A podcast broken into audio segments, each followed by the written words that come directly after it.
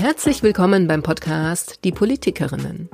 Ja, nun sind wir am Ende dieses turbulenten Jahres 2023 angekommen und in dieser letzten Folge in diesem Jahr blicke ich mit Jiwan Rie noch einmal zurück auf den Streit um den Haushaltskompromiss, auf den sich die Ampelregierung im Dezember ja noch verständigt hatte. Ist er aus Sicht der SPD-Abgeordneten fair? Und was erzählt uns der erbitterte Streit auch innerhalb der Koalitionsparteien über das politische System derzeit? Ihr hört Folge 51 des Politikerinnen-Podcasts. Mein Name ist Susanne Lang. Ich bin Journalistin und begleite in meinem Langzeitprojekt Frauen, die sich für die Berufspolitik entschieden haben und sich für ihre Themen einsetzen. Jenseits ihrer politischen Fachthemen sprechen wir immer wieder auch über die Frage, wie Frauen sich stärker politisch einbringen können und wie Politik diverser werden kann. Alle bisher erschienenen Folgen könnt ihr auf der Website www.diepolitikerinnen.de und überall dort, wo es Podcasts gibt, nachhören. Ohne Bildung gibt es keine gesellschaftliche Teilhabe und keinen gesellschaftlichen Aufstieg. Aber ohne Bildung gibt es auch keine Fachkräfte, die wir so dringend brauchen. Welche Rolle spielt das BAföG im Bildungssystem dabei und wie könnte es reformiert werden? Darüber hat sich Jiwan Rie mit anderen SPD-PolitikerInnen in einem Seeheimer Papier Gedanken gemacht und die stellt sie uns auch in dieser Folge vor. Ja, und zu guter Letzt blicken wir nicht nur zurück auf 2023, sondern schauen auch voraus auf das kommende Jahr 2024, in dem viele Wahlen anstehen, unter anderem in Ostdeutschland und in Europa. Wird unsere unsere Demokratie standhalten und was können demokratische PolitikerInnen dafür tun? Darüber spricht Jevon Rie am Ende dieser Folge. Jetzt aber geht es erstmal um die Finanzen.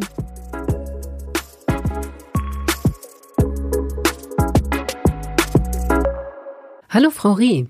Hallo. Ja, wir sind am Jahresende. Es ist aber nicht weniger aufregend, als die letzten Monate und Wochen auch schon waren. Also kurz zur Einordnung, wir haben ja immer noch die ähm, problematische Haushaltssituation. Ich formuliere es mal so. Es gibt ja mittlerweile eine Einigung auf einen Kompromiss innerhalb der Ampelregierung. Allerdings ähm, stellt sich so raus, oder zumindest werden Stimmen laut, ja auch aus der SPD, die manche ähm, Beschlüsse wieder in Frage stellen. Also jetzt zum Beispiel Stichwort Förderung äh, von E-Autos, dass die jetzt so abrupt enden soll, wird kritisiert. Parallel gibt es so wieder ganz neue Vorschläge, gerade jetzt auch aus der SPD, äh, dass man die Einkommenssteuer zum Beispiel erhöht. Ne? Ähm, also an Sie die Frage, Sie sagen, Sie sind ja nicht direkt jetzt im Kabinett an diesen Sachen beteiligt, aber als Abgeordnete ähm, kommen Sie selber da noch mit, mit dem Tempo der Geschwindigkeit, mit diesem, es wurde was beschlossen und ähm, am nächsten Tag liest man, ich weiß nicht, vielleicht kriegen Sie es auch woanders mit, aber zumindest auch in den Medien wieder einzelne Stimmen, die das sofort wieder in Frage stellen? Also ich glaube, man sieht ähm, vor allen Dingen, dass es ein Kompromiss ist der Regierung, also dass sich ähm, dann vor allen Dingen das Bundeskanzleramt, das Bundeswirtschaftsministerium, das Bundesfinanzministerium zusammengesetzt haben und versucht haben, einen Kompromiss zu finden. Und äh, die roten Linien waren ja sehr klar. Die SPD hat gesagt, wir wollen keine Sozialabgaben kürzen. Und die FDP hat sehr klar gesagt, sie wollen an der Schuldenbremse festhalten. Und am Ende ist dann im Kabinett oder beziehungsweise in der Bundesregierung dieser Kompromiss zustande gekommen. Wie sehr er jetzt im parlamentarischen Prozess durchstehen wird, das werden wir sehen. Aber man hat schon gemerkt, dass natürlich, sobald sowas öffentlich wird und sobald dann halt auch das Feedback aus den Wahlkreisen da ist, verschiebt sich natürlich dann irgendwie auch der Blick darauf. Also ob, ob jetzt wirklich dieser Kompromiss genauso äh, das Parlament wieder verlassen wird, wie er reingekommen ist es ist, glaube ich, echt im Moment wirklich fraglich. Aber ich glaube, es ist auch kein nicht unbedingt ein schlechtes ähm, Zeichen dafür. Ähm, es war ja in vielen Dingen einfach so, dass man dann im Parlament nochmal nachgebessert hat. Und ähm, genau, ich bin jetzt auf jeden Fall sehr gespannt. Es sind ja verschiedene Dinge. Es ist ja der Agrardiesel, der in vielen, vielen Wahlkreisen richtig Wirbel, also aufge, als möglich aufgewirbelt hat, wo ja auch wirklich sehr, sehr eindrucksvolle Demonstrationen in unterschiedlichen Städten in der Republik jetzt gerade auch nochmal gezeigt haben, dass die ähm, Bauern sich vor allen Dingen dagegen wehren. Und natürlich der Punkt Elektromobilität, ähm, E-Prämie. Das ging natürlich doch jetzt gerade sehr, sehr schnell. Und viele, die sich jetzt ein Elektroauto gekauft haben, in der Hoffnung oder in der Erwartung, dass sie dann auch eine Prämie bekommen, für die kam das jetzt natürlich sehr, sehr plötzlich. Also deswegen, also ich verstehe alle, die, die jetzt nochmal sich äußern und so, aber ich glaube, wir können auch jetzt erstmal sehr ruhig in die Weihnachtspause gehen und nach der Weihnachtspause wird, glaube ich, auch politisch nochmal weiter verhandelt werden. Sie waren jetzt sehr diplomatisch. also, also ich, wenn ich es mal so interpretiere, höre da aber schon raus, dass es eher im Parlament oder dann in den Wahlkreisen eben Widerstände gibt, auf die man dann aber schon eingehen wird oder zumindest sie nicht komplett überhören wird. Es ist ja nie so gewesen. Es war ja bisher bei jedem Gesetzentwurf, also es ist ja jedes Mal so, es kommt ein Gesetzentwurf ähm, raus und die Öffentlichkeit reagiert darauf und es ist ja immer sehr wichtig darauf hinzuweisen, dass das dann Regierungsentwürfe sind und das Parlament da auch nochmal einiges mitzureden haben wird und so wird es hier halt auch sein. Ähm, es ist natürlich immer klar, dass im ersten Entwurf eines Kompromisses, wenn jetzt der Kanzler und der Wirtschaftsminister und der Finanzminister zusammensitzen, dass da natürlich jetzt erstmal nicht auf, ähm, auf die Einzelheiten geschaut wird. Aber jetzt gerade im Moment, wenn man sich die Gemengelage anguckt, kann ich mir unmöglich vorstellen, dass im Parlament nicht nochmal nachverhandelt werden wird. Und vielleicht auch eher laienhaft gefragt, aber wird das nicht vorher mitbedacht? Also, oder wird da nicht mit Abgeordneten gesprochen? Irgendwie, also ich meine, eine Reaktion, nehmen wir jetzt mal den Agrardiesel, das kann man sich ja ausrechnen. Also das, ne, äh, wenn man sowas beschließt ähm, oder zumindest vorhat, dass dann die Traktoren Richtung Berlin rollen, das ist jetzt nicht so überraschend, würde ich mal so denken. Ne? Also ähm, das finde ich dann so ein bisschen irritierend, dass man denkt, das, das muss man doch eigentlich mit einpreisen, wenn man sich auf sowas verständigt. Und dann müsste man doch auch sagen, ja, aber das haben wir jetzt so beschlossen und das machen wir dann auch so. Und dann möchten wir auch alle im Boot haben, dass das auch mitgetragen wird, zumindest von den Parteien, die ja auch letzten Endes an der Regierung beteiligt sind. Naja, wenn man sich anschaut, unter was für einem Zeitdruck jetzt vor allen Dingen dieser Haushalt, also die Haushaltseinigung gemacht worden sind, ist es natürlich überhaupt nicht möglich, alle Abgeordneten mitzunehmen. Und vor allen Dingen, wenn man sich jetzt mal anschaut, wenn man versucht, es allen recht machen zu wollen, dann sind es einfach viel zu viele unterschiedliche Partikularinteressen. Deswegen ist das jetzt erstmal ein Rohentwurf von Seiten der Regierung, dass die sagen, das wäre jetzt unser Vorschlag. Wenn ihr dem jetzt so zustimmt, dann haben wir ja sämtliche roten Linien eingehalten. Wir haben einen Haushalt, der ähm, den Sozialstaat nicht einschränkt. Wir haben einen Haushalt, der die Schuldenbremse einhält. Wir haben einen Haushalt, der den Klimaschutz und die Hilfen für die Ukraine noch drin haben. Ähm, und jetzt müsst ihr gucken im parlamentarischen äh, Verfahren, in den Verhandlungen, wie ihr damit umgehen wollt. Das ist ja bei sämtlichen Gesetzesentwürfen so gewesen, dass man zum Beispiel auch bei ersten Lesungen von Gesetzen ähm, dann das erstmal reingegeben hat, im Parlament eine Riesendiskussion auch war, in den Ausschüssen diskutiert worden ist, die zweite und dritte Lesung dann einen ganz anderen Entwurf schon vorliegen hatten. Also deswegen finde ich das jetzt gerade gar nicht so ungewöhnlich.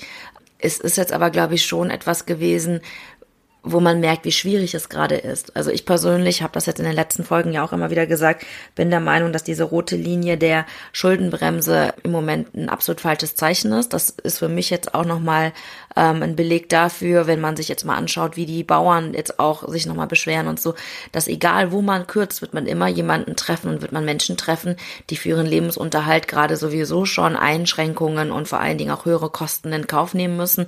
Und da nochmal was drauf zu äh, satteln, beziehungsweise Subventionen wegzunehmen, tut ihnen natürlich jetzt gerade in der jetzigen Situation unheimlich weh. Also deswegen bin ich persönlich der Meinung, äh, man hätte diese rote Linie Schuldenbremse nicht einhalten müssen, um das mal ganz diplomatisch zu sagen. Aber wenn die FDP daran festhält, dann muss natürlich auch ganz klar sein, solange wir diese eine Schranke haben oder diese eine Begrenzung haben in unserem Spielraum, dann wird es immer irgendwen treffen und es wird immer wehtun. Also von daher bin ich da ähm, nicht überrascht, dass da jetzt große Proteste kommen. Ich persönlich bin der Meinung, man hätte einfach auch mehr Geld ausgeben können und mehr Geld ausgeben sollen, einfach auch, um die Menschen alle abzudecken. Hm. Ist dann vielleicht auch ein bisschen Wohlfall von Christian Lindner, dem Bundesfinanzminister, dann auch zu sagen, also ich war nicht für die Kürzungen der Subventionen von Agrardiesel.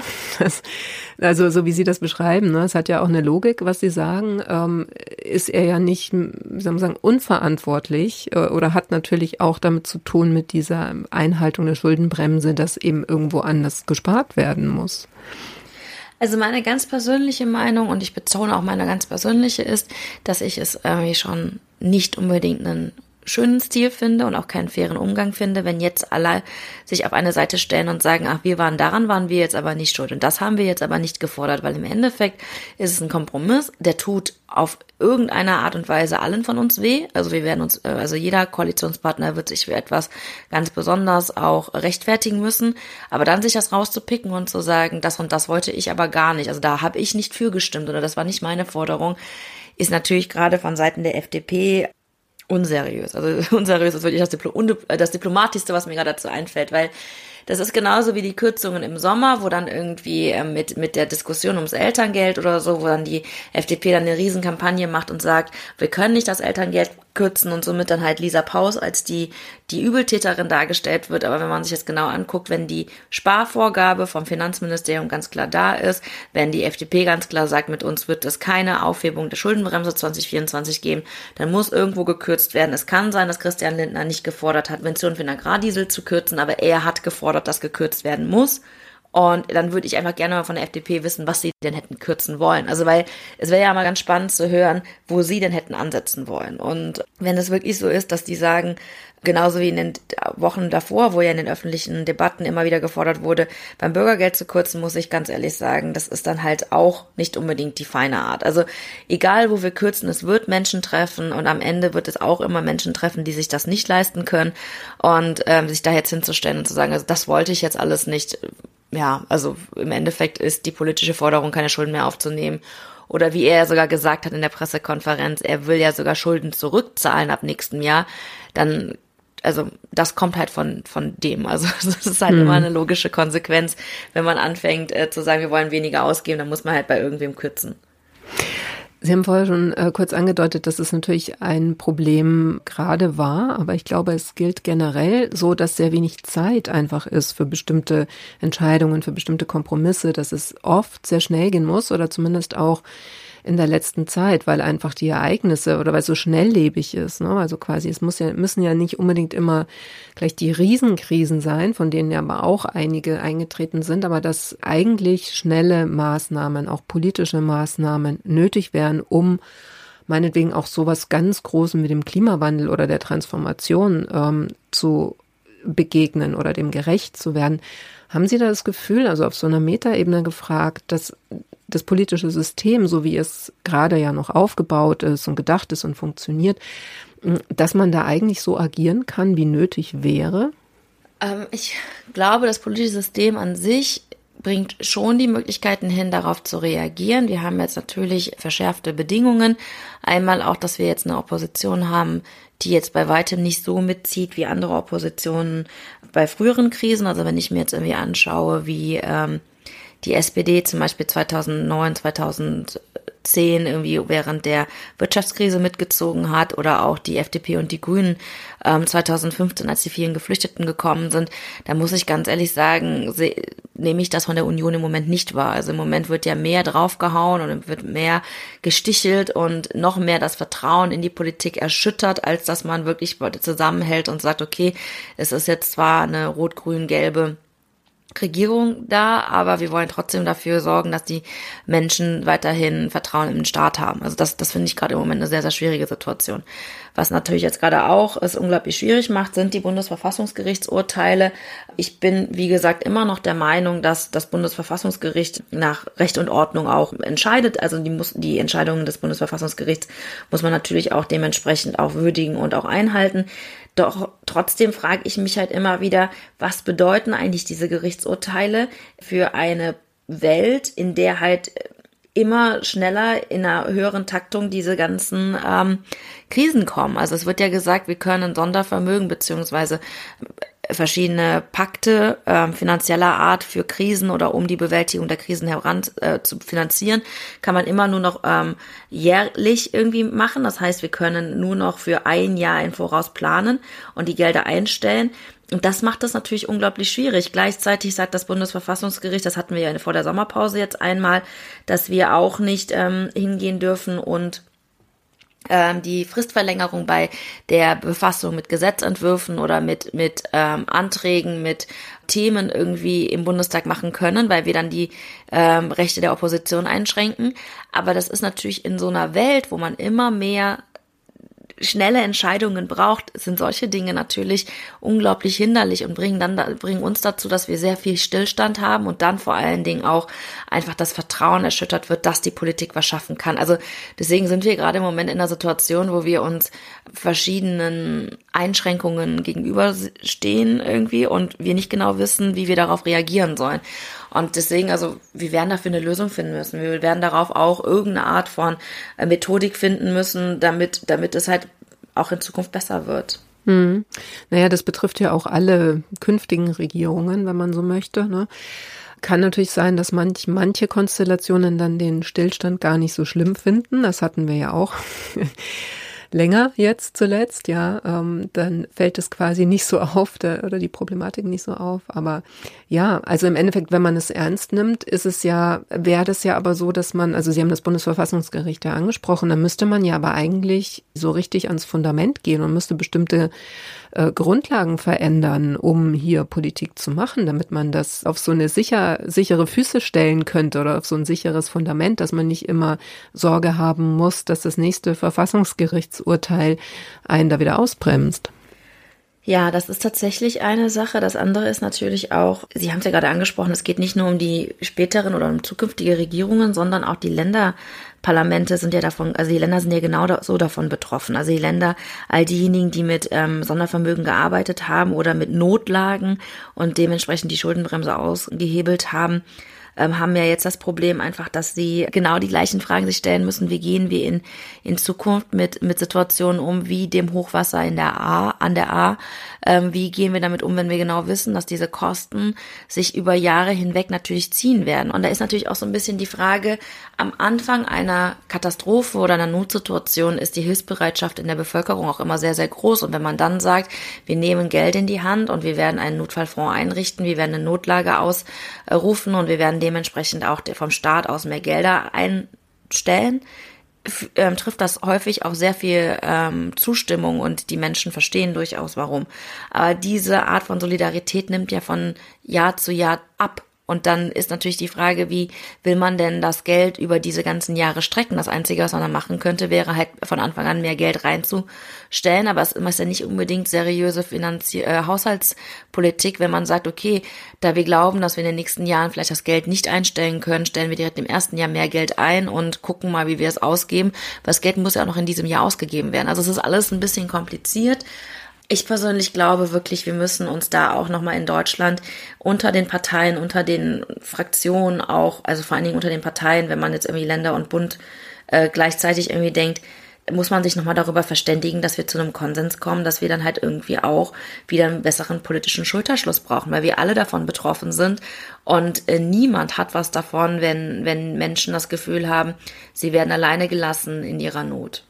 Hm. Wir hatten ein Thema noch offen äh, vom letzten Mal, und zwar haben Sie ja mitgearbeitet an einem, Sie haben mal Papier, da ging es um Bildung. Da wollten wir ja nochmal drüber sprechen. Ähm, was sind da so Ihre Vorschläge, Ihre Ideen, ähm, wie man das Bildungswesen verbessern könnte? Also grundsätzlich muss man, glaube ich, muss der Bund auch mehr Geld in die Hand nehmen, aber dann natürlich auch immer in Absprache mit den Ländern, weil es ja im Moment noch eine schwierige Kooperation untereinander ist. Der Bund kann ja in Bildungssachen nur aktiv werden, wenn die Länder es zulassen und es da halt eine Absprache gibt und gemeinsame Projekte gibt. Ähm, das einzige Projekt, wo der, der Bund ja von sich aus sagen kann, das nehmen wir komplett ähm, in unsere eigene Hand und können das auch reformieren, ist das BAföG. Deswegen ging das Papier auch ähm, schwerpunktmäßig ums BAföG. Wir haben ja als Bund vor ein paar Jahren erst die Kompetenz komplett im Bundeshand zurückgenommen. Dafür ist dann auch die Finanzierung komplett aus, aus Bundesmitteln.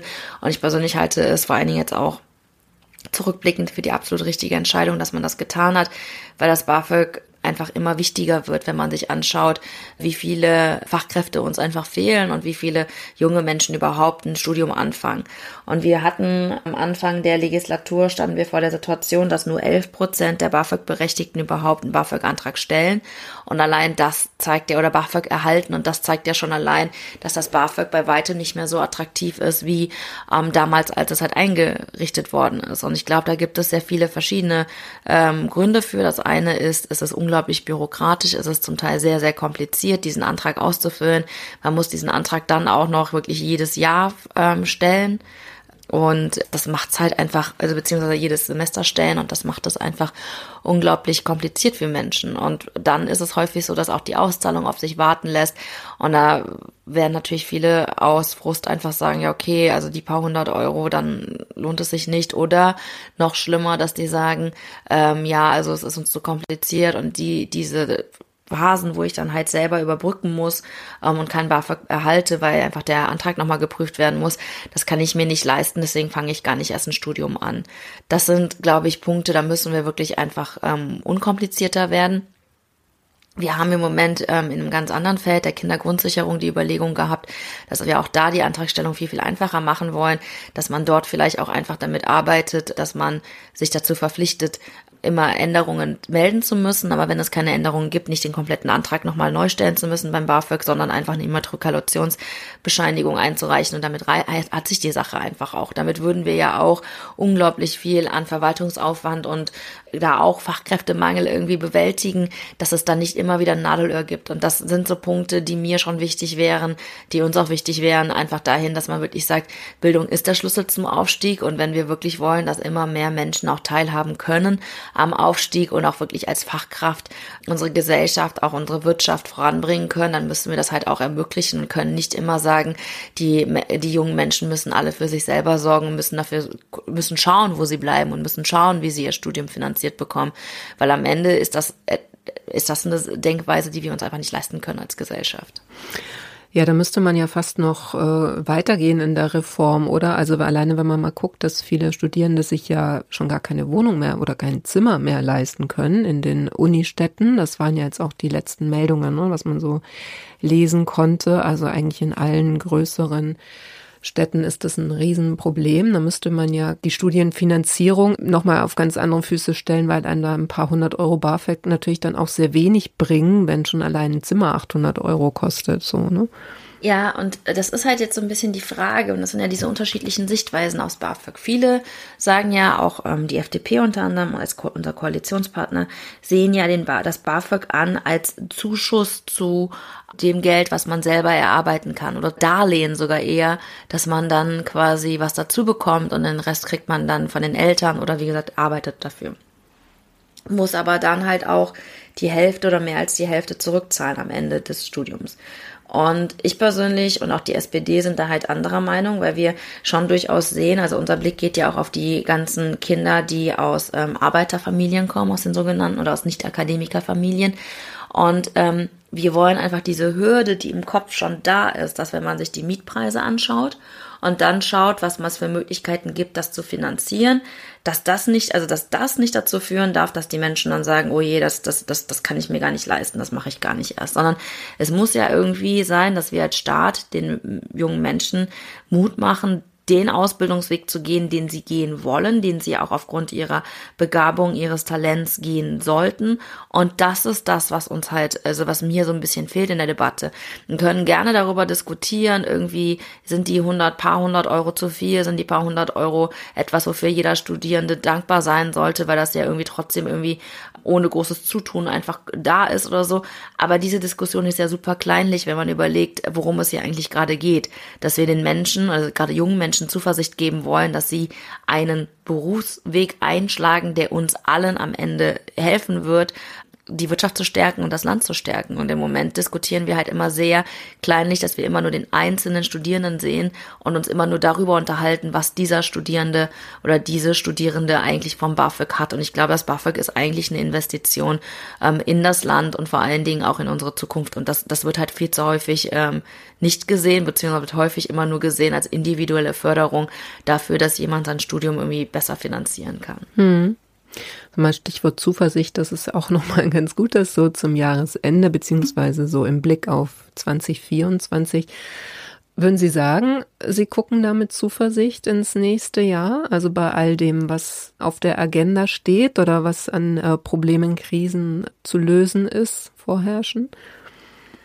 Es ist ganz komisch, weil ich persönlich ähm, das, das war tatsächlich gerade Thema in ganz, ganz vielen Gesprächen, sowohl privat als auch politisch in meinem Umfeld. Und ich muss sagen, ich gucke eigentlich schon mit relativ viel Zuversicht in, in die Zukunft. Ähm, ich persönlich bin wirklich davon überzeugt, dass wir ein super starkes Land haben, dass Deutschland immer schon eine Wirtschaft hatte, die immer wieder aufgestanden ist und die auch sich immer wieder berappelt hat und auch innovativ ähm, sich erneuert hat. Und vor allen Dingen, dass wir auch viele, viele Menschen haben, die unglaublich viel ähm, mitbringen, dass, dass es einfach das Land auch einfach gestärkt wird und dass ihr gerade auch, was die Punkte Migration etc. angeht, gerade auch politisch die Weichen legen, damit wir auch aus Einwanderungssicht einfach das Land immer weiter stärken können. Aber wenn man jetzt irgendwie sich das anhört, also wenn man sich vor allen Dingen auch die Medien anhört, wenn man sich die Opposition anhört, wenn man auch einigen Menschen auf der Straße zuhört, dann klingt es immer so, als wäre als würde Deutschland kurz vorm Abgrund stehen. Also als wäre es so, als würde es kein Land auf der Welt geben, dem es so schlecht geht wie Deutschland. Als würde es kein Land geben, wo einfach nichts funktioniert wie bei uns. Also bei uns, also da müsste man ja wirklich denken, okay, das ist jetzt die absolute Bananenrepublik, um vielleicht nochmal ein paar alte Worte aus den 90ern zu, zu ähm, nutzen. Und das sehe ich nicht. Und ich würde mir wünschen, und das ist das, was ich der letzten Schulklasse auch nochmal gesagt habe, die mich gefragt hat, was ich mir wünschen würde, auch von den jüngeren Menschen. Ich würde mir wirklich mehr Zuversicht und vor allen Dingen einen realistischen Blick auf die Zustände in Deutschland wünschen. Weil so schlimm, wie es immer wieder dargestellt wird, ist es ja bei uns nicht. Wenn man sich irgendwie anschaut, was die meisten Menschen in Deutschland sich leisten können, was man jetzt auch wieder kurz vor Weihnachten sieht, was viele, viele äh, sich selbst leisten können, ihren Lieben leisten können, wie viele Weihnachtsfeiern es gibt, ähm, wie viel Beisammensein es gibt, wie viel Solidarität und wie viel Freundschaft es einfach gibt, dann muss ich ganz ehrlich sagen, da geht es uns doch eigentlich gar nicht so schlecht. Und ich finde die Bereiche oder die Menschen, denen es schlecht geht, wo wir wirklich sehen, wir haben diese Menschen aus dem Blick verloren oder die Schere wird größer. Da müssen wir uns drum kümmern, aber das, ich glaube, das wird nur gelingen, wenn alle anderen sich einmal bewusst machen, wie geht es mir jetzt eigentlich wirklich und wo stehe ich eigentlich in dieser Gesellschaft und nicht immer wieder das zu wiederholen, was einem auch vorgebetet wird, dass wir jetzt gerade eigentlich total auf dem absteigenden Ast sind und dass wir da nicht mehr hochkommen, weil das sehe ich tatsächlich überhaupt nicht. Also von daher, ich persönlich sehe es mit großer Zuversicht. Ich bin aber allerdings schon ein bisschen besorgt darum, wenn ich mir irgendwie anhöre, was das Narrativ bei anderen Menschen im Moment auch häufig ist. Ja, das finde ich auch interessant. Also es gibt ja sowieso so ein, sagt man ja zumindest ähm, den Deutschen nach, so ne, so ein Wesenszug zum pessimistischen leicht oder zur, zum, ähm, soll man sagen, katastrophischen. Aber ähm, also das, der Punkt ist ja, dass das Gefühl, also wir sind ja in so einem Bereich von Emotionen da, ne? Das hat ja gar nichts unbedingt mit Fakten oder dem Ist-Zustand zu tun, den Sie jetzt auch nochmal beschrieben haben, dass dieses Gefühl ja irgendwie da ist bei vielen. Also die wirklich dieses Gefühl haben, dass es schlechter wird, die vielleicht auch Angst haben, dass es eben oder irgendwie so ahnen, dass es in Zukunft vielleicht sein könnte, dass wir den Wohlstand nicht halten können aus verschiedenen Gründen. Ähm, und das ist, finde ich, also die spannende Frage. Also wenn man so auch ins nächste Jahr guckt, so Stichwort Superwahljahr, wir haben Europawahl, wir haben viele Wahlen in, in Ostdeutschland was natürlich diesen Zulauf unter anderem, da gibt es nicht nur den einen Grund, aber auch den Zulauf bei rechten Parteien wahrscheinlich erklärt, ja, diese Angst oder diese, diese Hang zum Negativen, so dieses, es geht hier alles den Bach runter und wir brauchen jetzt starke Leute, die, äh, die uns davor bewahren. Haben Sie das Gefühl, auch gegensteuern zu müssen oder, oder beziehungsweise zu können auch?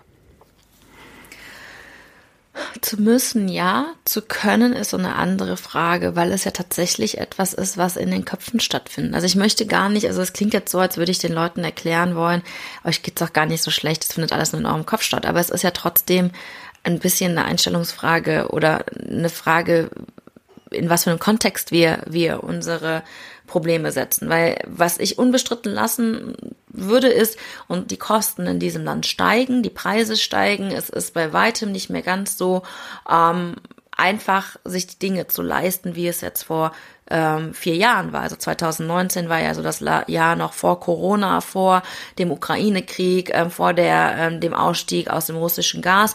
Ich verstehe, dass die Menschen das Gefühl haben, in den letzten vier Jahren ist alles teurer geworden. Und wenn man im Supermarkt steht und sieht, dass die Margarine, das ist ja mal ein sehr beliebtes Beispiel, jetzt irgendwie das Dreifache kostet oder so, ich verstehe das total. Ich verstehe auch total, dass man am Ende des Monats irgendwie in den Geldbeutel guckt, auf, aufs Kon auf den Kontostand guckt und das Gefühl hat, früher war da wirklich sehr viel mehr übrig. Ähm, ich verstehe auch, dass ähm, man natürlich vor diesen Herausforderungen, die man zum Teil auch einfach nicht verstehen kann. Also noch nicht mal ich begreife gerade im Moment die Komplexität, wie einfach alles miteinander zusammenhängt, dass man dann einfach das Gefühl hat, oh Gott, ich, ich sorge lieber vor, indem ich mir jetzt Sorgen mache und versuche alles beisammen zu halten, als dass ich später bereue, dass ich einfach laufen lassen habe und einfach in den Tag reingelebt habe. Die, dieses Gefühl verstehe ich und dieses Gefühl haben so viele Menschen in meinem Umfeld, dass ich auch gar nicht glaube, dass das unbedingt was damit zu tun hat, dass man ähm, einer gewissen politischen Richtung folgt oder dass man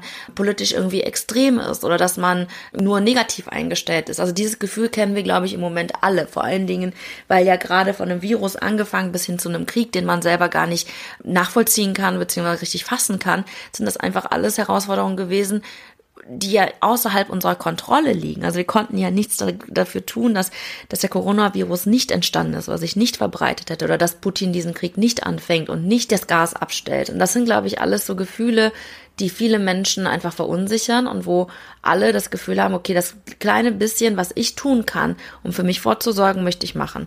Was ich sehr besorgniserregend finde, ist dieses Gefühl, nach unten schauen zu müssen also zum Teil auch nach unten treten zu müssen, dass man sich sehr fixiert auf die Geflüchteten, auf die Migrantinnen, auf Menschen, die noch weniger haben, wenn man sich jetzt mal die Bürgergeldempfängerinnen anschaut. Das alles ist so ein bisschen das, wo ich mich frage, ähm, ist das wirklich der richtige Weg? Und ist das wirklich das, ähm, was die Lösung ist dafür, dass es uns als Ganzes vielleicht wieder besser geht oder dass wir als Ganzes wieder Zuversicht haben. Deswegen finde ich dieses Können unglaublich schwierig. Also kann ich gegensteuern? Ich wünschte, ich könnte es, aber das Einzige, was ich tun kann, ist halt wirklich mit einzelnen Menschen reden und versuchen, dass da halt irgendwie ein bisschen ähm, das in, in Perspektive oder in, in Kontext gerückt wird. Also dass man irgendwie nochmal auch schaut, häufig wird ja auch gesagt, ja, jetzt kürzt ihr den, äh, die Subventionen für den Agrardiesel, aber Beispielsweise, was natürlich sehr gerne kommt, ist, für die Geflüchteten habt ihr super viel Geld. Und wenn man sich einfach mal die Zahlen anschaut und wenn man die Zahlen mal mitnimmt und sagt, ganz ehrlich, die Subventionen für den Agrardiesel sind aus dem und dem Topf und das ist die und die Höhe und die Ausgaben für äh, Geflüchtete sind eigentlich in dem und dem Topf und das macht das und das aus und auch da ähm, wird es Einschränkungen geben oder Einsparungen geben das, das ist ja eine ganz andere Art und Weise der Diskussion. Und ich glaube, wir müssen uns die Geduld nehmen, es immer und immer wieder auch nochmal zu erklären und zurechtzurücken und einfach nochmal zu versuchen, dass man mit Fakten irgendwie bestehen kann. Aber ob das gelingen wird, keine Ahnung. Also ich glaube, ähm, Geduld und Empathie deuten uns jetzt in diesem politischen Geschäft in den nächsten Monaten nicht abhanden kommen, weil sonst, glaube ich, wird es sehr ungemütlich in Deutschland. Mhm. Auf was freuen Sie sich denn 2024? Gibt es denn da schon was? Ich freue mich auf ziemlich viel, aber wenn man sich jetzt irgendwie das, also ich habe mich das auch echt gefragt, nach, also als sie vorhin auch nochmal das neue Jahr gefragt, äh, geguckt haben und so. Es ist aber super schwierig, was herauszugreifen, wo man sagen kann, darauf freue ich mich politisch, weil ich sehe schon die Europawahl mit großer mit einem großen Fragezeichen. Die Wahlen in Osten sehe ich mit einem großen Fragezeichen. Also es ist, es ist gerade unglaublich schwierig zu sagen, ob das etwas ist, worauf man sich freuen kann. Die, mein Bauchgefühl oder beziehungsweise auch die, die Prognosen oder die, die Medienberichte sagen ja alle eher nicht. Mhm. Deswegen ist es gerade schwierig. Also mich würde es unglaublich freuen, wenn, wenn es genau anders kommt. Also wenn wir schaffen würden, ähm, eine demokratische, ein demokratisches Ergebnis zu bekommen, also dass demokratische Parteien gestärkt rausgehen, europafreundliche Parteien gestärkt aus der Wahl gehen würden, das würde mich unglaublich freuen. Das gleiche auch in Ostdeutschland, in den ganzen ostdeutschen Bundesländern, wo ja super viel kommunal und auch landtagsmäßig gewählt wird, dass da einfach mal entgegengesetzt wird und einfach gezeigt wird, der Trend ist aufzuhalten und wir, wir stellen uns dem entgegen und wir sehen das Ganze mit Zuversicht und die letzte Lösung, die wir sehen, ist nicht die AfD und es ist nicht die Alternative, die wir jetzt einfach wählen, weil wir von allem anderen frustriert sind. Aber ob das so kommen wird, ich glaube, da liegt noch richtig viel Arbeit vor uns. Ja, das werden wir dann besprechen im neuen Jahr ganz sicher in den nächsten Folgen.